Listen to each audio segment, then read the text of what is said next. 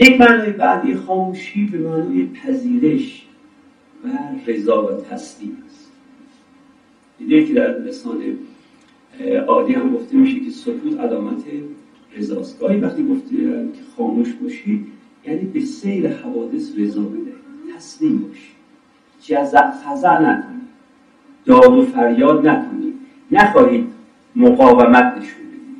هرچه مقاومت نشون بدید بیشتر غرق میشید. باز این هم به تعبیر مولانا شناگر قابل شناگری است که سر سوزنی به بدن حرکت نمیده.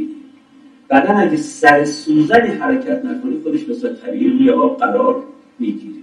اما هر یه انگشت هم که تکون بدی به اندازه هر یه انگشت میل به غرق شدن در بدن بدید. توجه بکنید.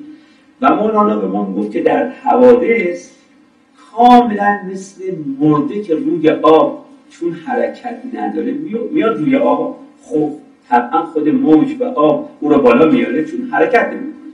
ولی این مرده تا نمرده بود داشت دست و پا میزد هیچ وقت روی آب قرار نمیگیره. پس اگر وقتی که زنده بود هم میخواست غرق نشه خوب بود که خودش رو به مردگی میزد و بی تحرک میموند.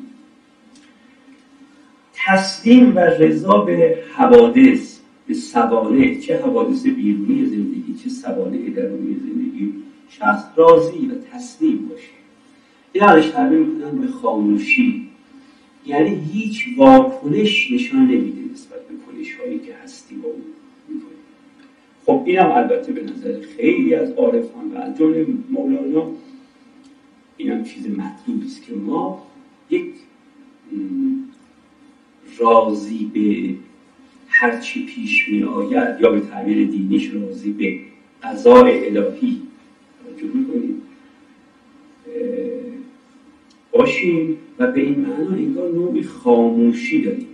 هیچ جزعی، فزعی، هیاهویی، جا و جنجالی در برابر بدایندهای حوادث یا بدایندهای سوانح نباشه.